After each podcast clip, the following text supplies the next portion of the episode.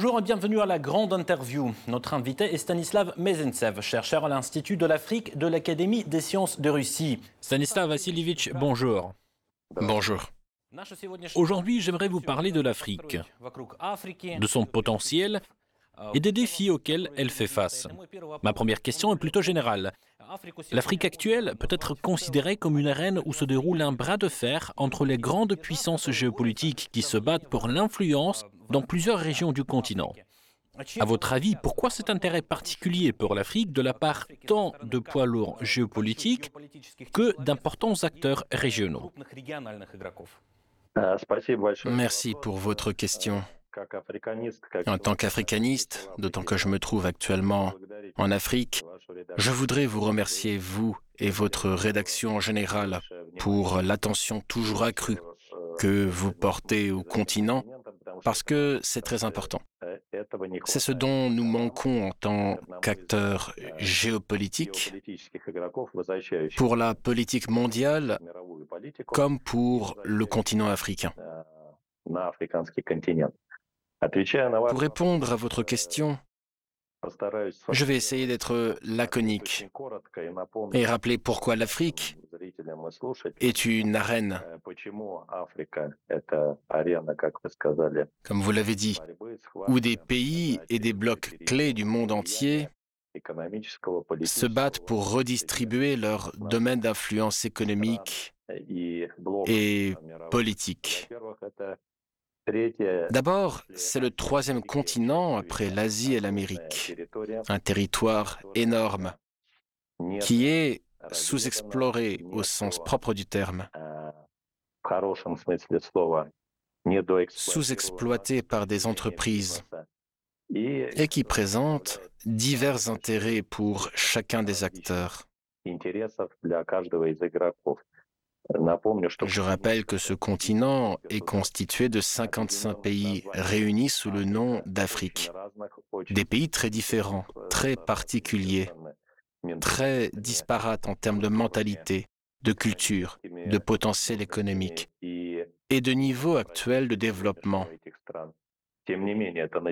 L'Afrique dispose d'une population de 1,38 milliard de personnes, qui connaît la croissance la plus rapide ce qui fait du continent un marché colossal en main-d'œuvre. Ce qui explique que tous ces acteurs géopolitiques et géostratégiques trouvent ce marché si important et attrayant. Cette main-d'œuvre est facile à former et coûte aujourd'hui le moins cher par rapport au marché du travail mondial. Malgré la robotisation qui influence de plus en plus le développement économique, on s'attend aujourd'hui et dans l'avenir proche à ce que les capitaux financiers mondiaux se déplacent vers la main-d'œuvre la moins chère, vers les territoires et les marchés libres. L'Afrique représente une plateforme idéale pour les trois aspects, sans oublier évidemment que c'est le continent le plus riche pour toutes les ressources minérales aujourd'hui. Le continent africain dispose de tout ce qu'on a dans le monde, du pétrole, du gaz. Car même si l'Afrique n'est pas très connue pour ses ressources parce qu'il y a sous-exploitation, en réalité, il pourrait s'avérer qu'elle en regorge.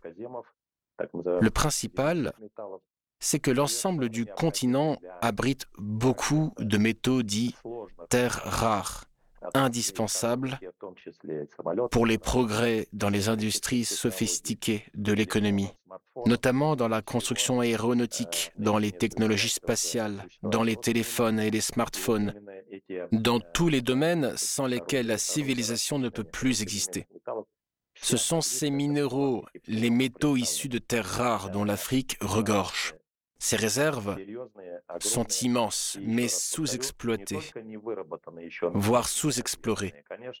Évidemment, cela ne saurait rester sans susciter l'intérêt chez tous les acteurs économiques mondiaux. Là, c'est chacun pour soi. Voilà pourquoi il y a concurrence vigoureuse entre la Chine et les États-Unis, qui sont les principaux adversaires du duel économique qui fait l'actualité. Si la Chine est leader pour les investissements de la deuxième vague de la néocolonisation de l'Afrique, aussi inconvenant que puisse paraître l'expression, la Turquie et l'Inde la rattrapent déjà, voire la dépassent dans certains domaines économiques sur le continent.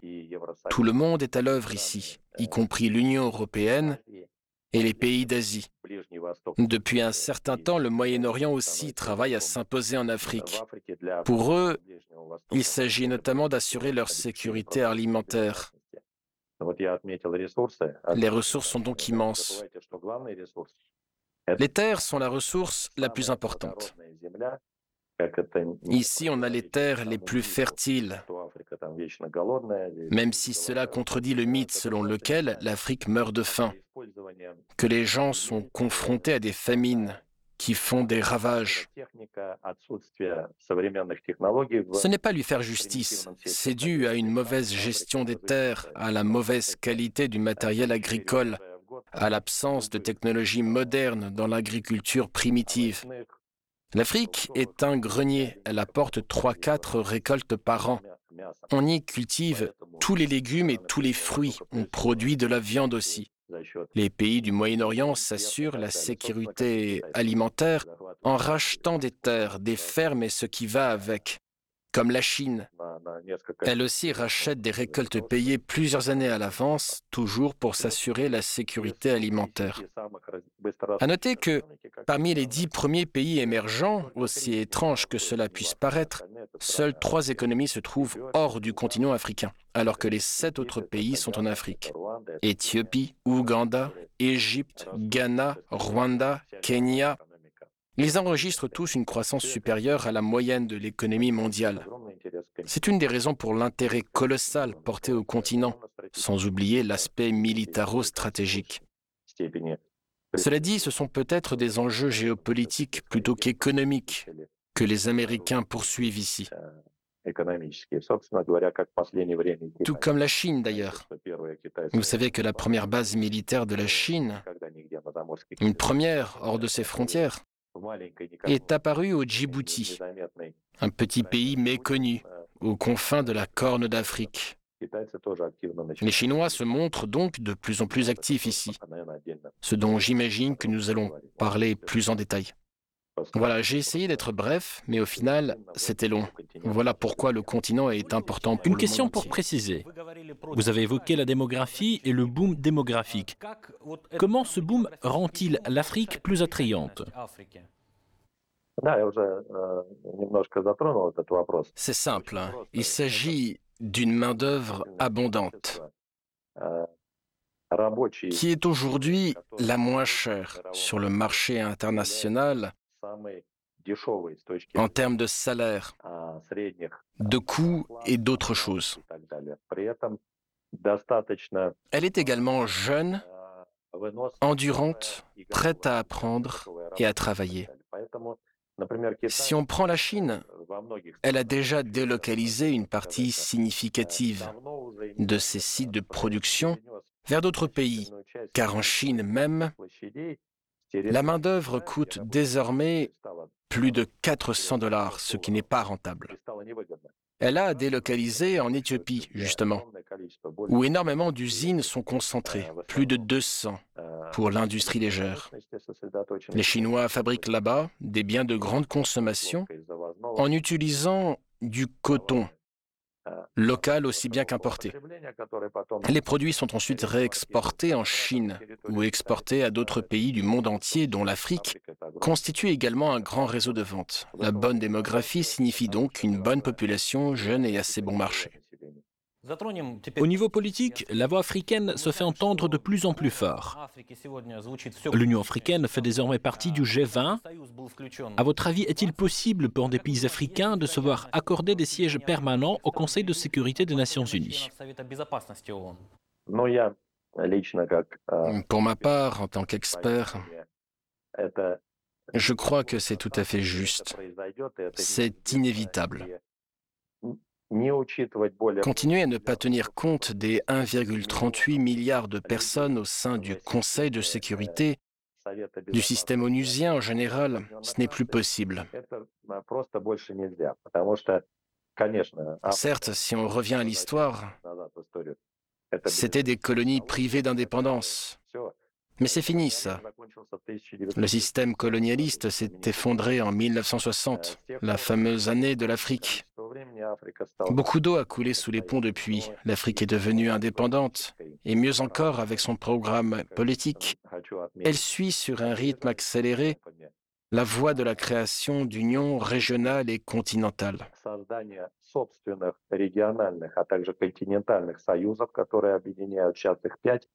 Pour l'instant, on en compte cinq selon la géographie. Le nord, l'ouest, l'est, le sud et le centre du continent. Ensuite, l'Afrique profite de l'expérience déjà accumulée et devance l'Union européenne en créant quelque chose de presque déjà lancé, dont les textes font l'objet aujourd'hui de dernières concertations mais les signatures ont déjà été apposées, donc qui est déjà techniquement prêt. La zone de libre-échange continentale africaine. En d'autres termes, l'Afrique n'est plus un ensemble de 55 pays séparés et isolés, dont l'opinion peut être négligée, mais un acteur global du point de vue du poids régional et continental. Naturellement, la communauté internationale ne peut plus le négliger, autant qu'elle le voudrait. Je dirais même que tout le monde va faire la course ici. Les États-Unis, la Chine, la Russie se mettront tous à se persuader les uns les autres qu'il est grand temps d'améliorer la représentation africaine. L'Afrique, en tant que continent, en tant que force politique influente avec son agenda politique indépendant, qui ne retombera jamais dans la dépendance d'autrefois face aux anciennes métropoles, l'Afrique donc s'est réintégrée dans la politique mondiale et va y jouer son rôle. Les acteurs géopolitiques dépendent plus de l'Afrique aujourd'hui que l'Afrique ne dépend d'eux. Cela va être pris en compte et une influence réciproque, un mouvement réciproque de l'un vers l'autre sont inévitables. Au final, l'Afrique intégrera le Conseil de sécurité et y obtiendra, sous des conditions qui restent à déterminer, des sièges pour y porter sa voix. Et cette voix sera significative car il y a 20% de la population mondiale derrière. Parlons des efforts diplomatiques de la Russie sur le continent. Quelles sont actuellement les positions de la Russie en Afrique? Les positions actuelles de la Russie en Afrique sont malheureusement loin de celles que notre pays doit y occuper. En matière d'influence politique, d'interaction politique, de soutien mutuel, que ce soit des pays africains par la Russie ou de la Russie par les pays africains, que ce soit au sein des Nations Unies ou dans d'autres organismes internationaux. Ce plus haut niveau de coopération que nous avons aujourd'hui n'est pas du tout à la hauteur de notre coopération économique. Compte tenu de la politique de la Russie ces dernières années, peut-on dire que nous allons dans la bonne direction? Sans aucun doute. Je dis que nous avons emprunté le bon chemin, car en 2019, nous avons finalement eu cette prise de conscience qu'il fallait retourner à l'Afrique. Hélas, le monde a ensuite été confronté au Covid-19 qui nous a retenus. Cela ne nous justifie pas. D'autres ont poursuivi leurs activités lors de la pandémie. Aujourd'hui, il y a des réalités géopolitiques nouvelles. On a enfin compris qu'à quelque chose, malheur est bon, qu'à part l'Afrique et l'Asie, nous n'avons plus aucun partenaire, aucune opportunité, aucune plateforme. Rien ne sert de regarder l'Occident en espérant qu'ils reviendront à la raison et à la coopération avec nous. Non, ils n'y reviendront pas dans un avenir proche. Par conséquent, il faut conquérir de nouveaux marchés, d'autant que l'Afrique n'est pas pour nous un nouveau marché. Nous avons toujours été présents ici. Il faut revenir, on nous attend. La plupart des gouvernements ont des approches positives vis-à-vis de la Russie, malgré toutes les remarques que l'Occident formule à notre encontre. Les populations attendent la Russie, les conditions économiques le permettent, comme je l'ai dit, Le cap est bon, mais il faut surtout privilégier davantage la coopération économique et pas seulement les visites et le soutien politique. Les uns marquent des points politiques en Afrique, d'autres en perdent. L'évolution récente de la situation donne à penser que c'est surtout la France qui est parmi les perdants. Pourquoi ces sentiments anti-français, à votre avis c'est notamment dû à la mauvaise politique de l'administration française, couplée avec la mauvaise gestion politique qu'on a actuellement en France. Au niveau des points qu'ils perdent, c'est ponctuel, et cela est lié aux erreurs que commet Paris. Parce qu'en fait, sans rentrer dans les détails, sinon cela risque d'être très long, mais à travers la France-Afrique, l'Hexagone a très profondément pénétré dans la structure de certains pays du continent, notamment d'Afrique de l'Ouest. Chasser les Français de l'Afrique sera donc une tâche pénible. Même le retrait des troupes françaises, qui est parfois vu comme leur départ définitif du continent, ne signifie pas qu'ils quittent ces territoires sans y revenir. Ils auront toujours de bonnes bases sur lesquelles ils pourront repartir. Ils ont des lobbies, de l'influence. Quand des gens qui s'intéressent à l'Afrique du point de vue économique reviendront au pouvoir à Paris, il se peut que la France retourne sur le continent. De l'autre côté, la Russie dispose aujourd'hui d'une excellente opportunité de prendre l'initiative. Mais il y a quelque chose à comprendre. Reprendre l'initiative de façon militaro-politique grâce à des coups d'État, le fait que nous aidons les jeunes militaires progressistes qui sont arrivés au pouvoir, c'est une très belle tendance, mais faute de projets économiques d'envergure et d'intérêts réciproques avec la Russie dans un proche avenir, elle ne va pas faire long feu. Tout expert en Afrique vous dira la même chose. Il y aura de nouveaux coups d'État des pro-français et des pro-américains, viendront pour renverser les pro-russes. Il est donc nécessaire de prendre en compte la situation instable et turbulente. Dans le continent africain, impossible de ne pas évoquer les instabilités politiques. Les quatre dernières années ont vu huit coups d'État sur le continent. Y a-t-il des causes communes à cette instabilité politique? Je voudrais vous calmer un peu, vous et les médias qui avez fait ces calculs. Je tiens à rappeler que de 1987 à 1991, 17 coups d'État ont eu lieu en moins d'un an et demi au Sierra Leone. Huit coups d'État, ce n'est pas tant que ça. Il y a des raisons communes.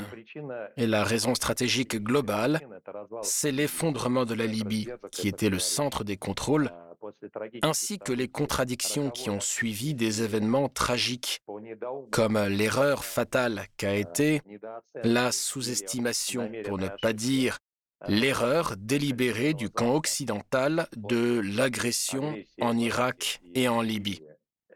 La zone du Sahara-Sahel s'est alors transformée en un centre d'instabilité tout comme la Somalie en 1991 s'est transformée en un État effondré. Les raisons mêmes des coups d'État dans tout le Sahel sont dues à l'énorme quantité d'armes, de Touaregs et d'expulsés de l'armée libyenne. Il y en a beaucoup venant de la Libye et venant du Tchad. Si on se met à décortiquer le sujet, il faudra y consacrer trois émissions. Toujours est-il que, si nous continuons à nous reposer sur nos lauriers et à observer tout cela, ainsi que les efforts paresseux de la France, de l'Union européenne et de l'ONU, tour à tour, pour trouver une solution, alors cette espèce d'arc terroriste international qui se trouve dans la zone du Sahara-Sahel traversera toute l'Afrique jusqu'au Mozambique. Il y aura alors une grande tragédie. Et ces huit coups d'État ne seront que le début.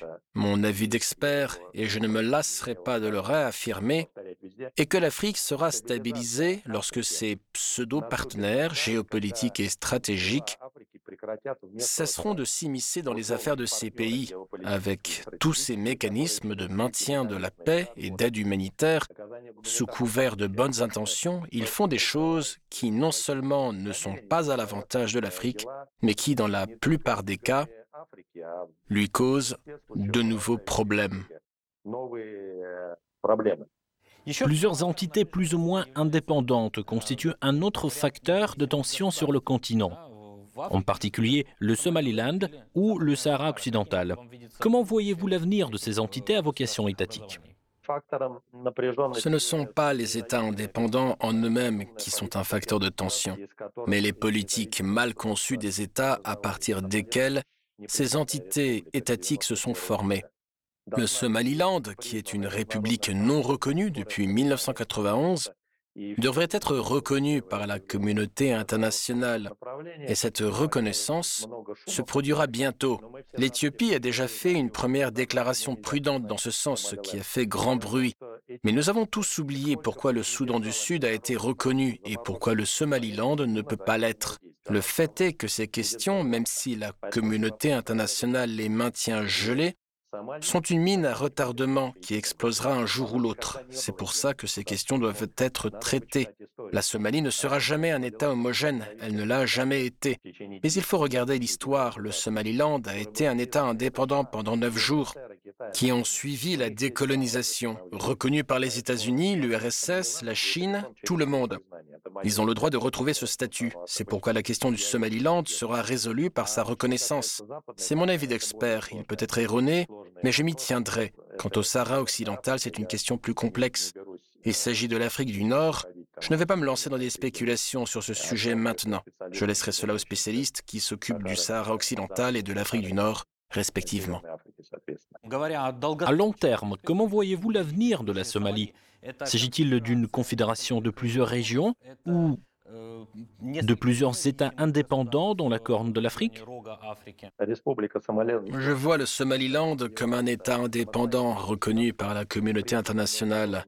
Les quatre autres régions, si les problèmes peuvent être résolus et le contrôle de la plus grande partie du territoire repris, c'est une confédération avec délégation de pouvoir aux minorités et aux territoires. C'est la seule façon de reconstruire progressivement le pays dans une dizaine d'années, parce que vous ne pouvez pas imaginer l'horreur dans laquelle la population de ce territoire a vécu pendant 30 ans.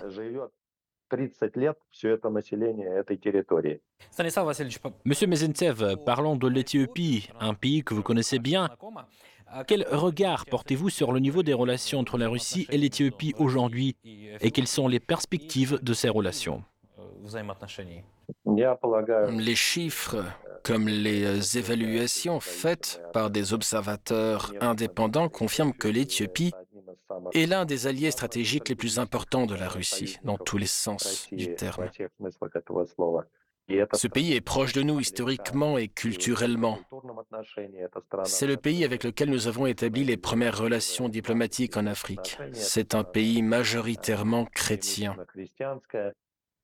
C'est un pays qui possède d'énormes ressources potentielles. Je pense donc que le niveau de développement des relations militaro-politiques, militaro-techniques et militaro-économiques que nous avons aujourd'hui est très élevé. Nous devons catégoriquement renforcer la composante économique Quoique la coopération entre la Russie et l'Éthiopie à cet égard soit déjà, à mon avis, la plus positive et la plus pertinente par rapport au reste de l'Afrique. Les Éthiopiens sont déterminés à coopérer avec nous. Il faut savoir que l'Éthiopie n'est pas un pays où il est facile de travailler et qu'il faut donc en comprendre la mentalité, les spécificités et tout le reste. Mais l'ambassade de Russie et les agences économiques étrangères russes on a ouvert une mission commerciale dans ce pays. On revient progressivement en Éthiopie. Vous vous souvenez que l'Éthiopie était l'un des plus importants satellites ou des plus importants alliés, appelez cela comme vous voulez. Un allié stratégique de l'Union soviétique aux côtés de l'Angola, du Mozambique, de la Guinée-Bissau, des îles du Cap-Vert et d'un certain nombre d'autres pays. L'Éthiopie est prête à devenir notre allié. Nous y sommes prêts aussi. Mais il y a beaucoup de problèmes techniques, à savoir la complexité des opérations financières actuellement liées aux sanctions de l'Occident inamical. Mais ces problèmes peuvent être résolus. Les deux parties ont une attitude positive à cet égard. Je suis très optimiste quant aux perspectives de développement de la coopération avec ce pays, que j'aime beaucoup, puisque j'y ai travaillé pendant de nombreuses années. Je pense qu'il s'agit d'un pays stratégique pour nous, dans tous les sens du terme, que nous en tiendrons compte et que nous l'utiliserons à bon escient dans des conditions mutuellement bénéfiques. Monsieur Mezentsev, je vous remercie de cet entretien qui s'est révélé très informatif. Donc, euh, c'était Stanislav Mezentsev, chercheur à l'Institut de l'Afrique de l'Académie des sciences de Russie. Merci encore.